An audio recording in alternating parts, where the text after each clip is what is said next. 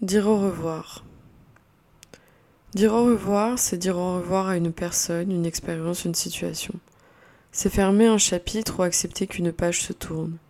C'est se rendre compte de ce qu'on a vécu et accepter que ça n'appartienne plus qu'au passé. C'est être dans le déni, puis réaliser.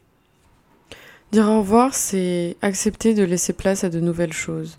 C'est faire en sorte que la vie continue, que les choses continuent de changer, c'est laisser du temps au temps et ne jamais l'arrêter. C'est trouver les mots et les perdre, mais ne pas cesser de les chercher. Dire au revoir, c'est seul ou accompagné.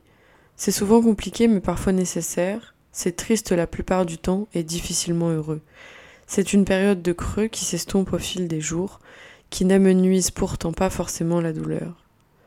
Dire au revoir, c'est réévaluer les perspectives, accepter certaines choses et en nier d'autres. C'est donc se rendre compte de ce qui compte et laisser le reste aller. C'est tomber pour se relever, c'est se faire mal pour se soigner. Dire au revoir, ce n'est pas la même chose pour tout le monde. C'est un simple geste pour certains, un déchirement pour d'autres. C'est une étape à gérer, mais il y a mille façons de le faire. C'est un poids qui reste comme si l'objet était toujours là. Dire au revoir, c'est avoir aimé, aimé et continuer d'aimer, pour toujours, c'est regretter alors qu'il n'y avait rien à regretter, c'est questionner alors qu'il n'y avait rien à questionner.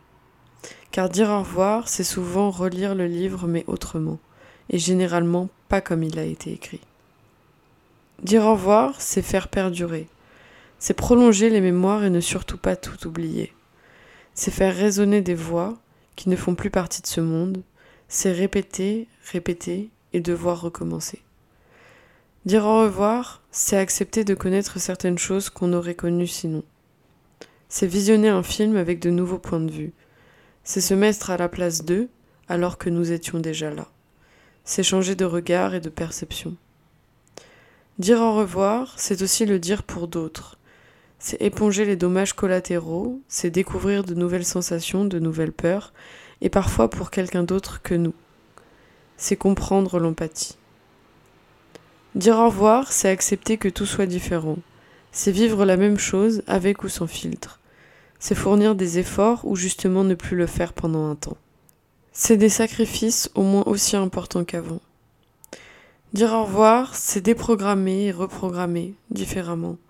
C'est réapprendre certains trucs, en découvrir d'autres et en abandonner plusieurs.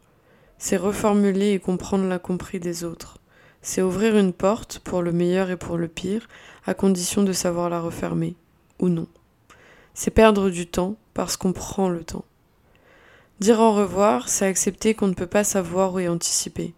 C'est accepter de faire les choses sur le moment, du mieux qu'on pense pouvoir le faire. C'est aussi accepter de ne pas y arriver. C'est surtout accepter de se faire aider. Dire au revoir, c'est faire les choses pour soi et dire les choses pour les entendre. C'est se faire du mal ou du bien dans le but de prospérer. C'est saluer, mais ne pas s'effondrer. C'est avoir la volonté de subsister. Aucun mot n'est assez fort, aucune situation n'est semblable. Que vous ayez dit au revoir une fois, deux fois ou cent fois, c'est toujours la fois de trop.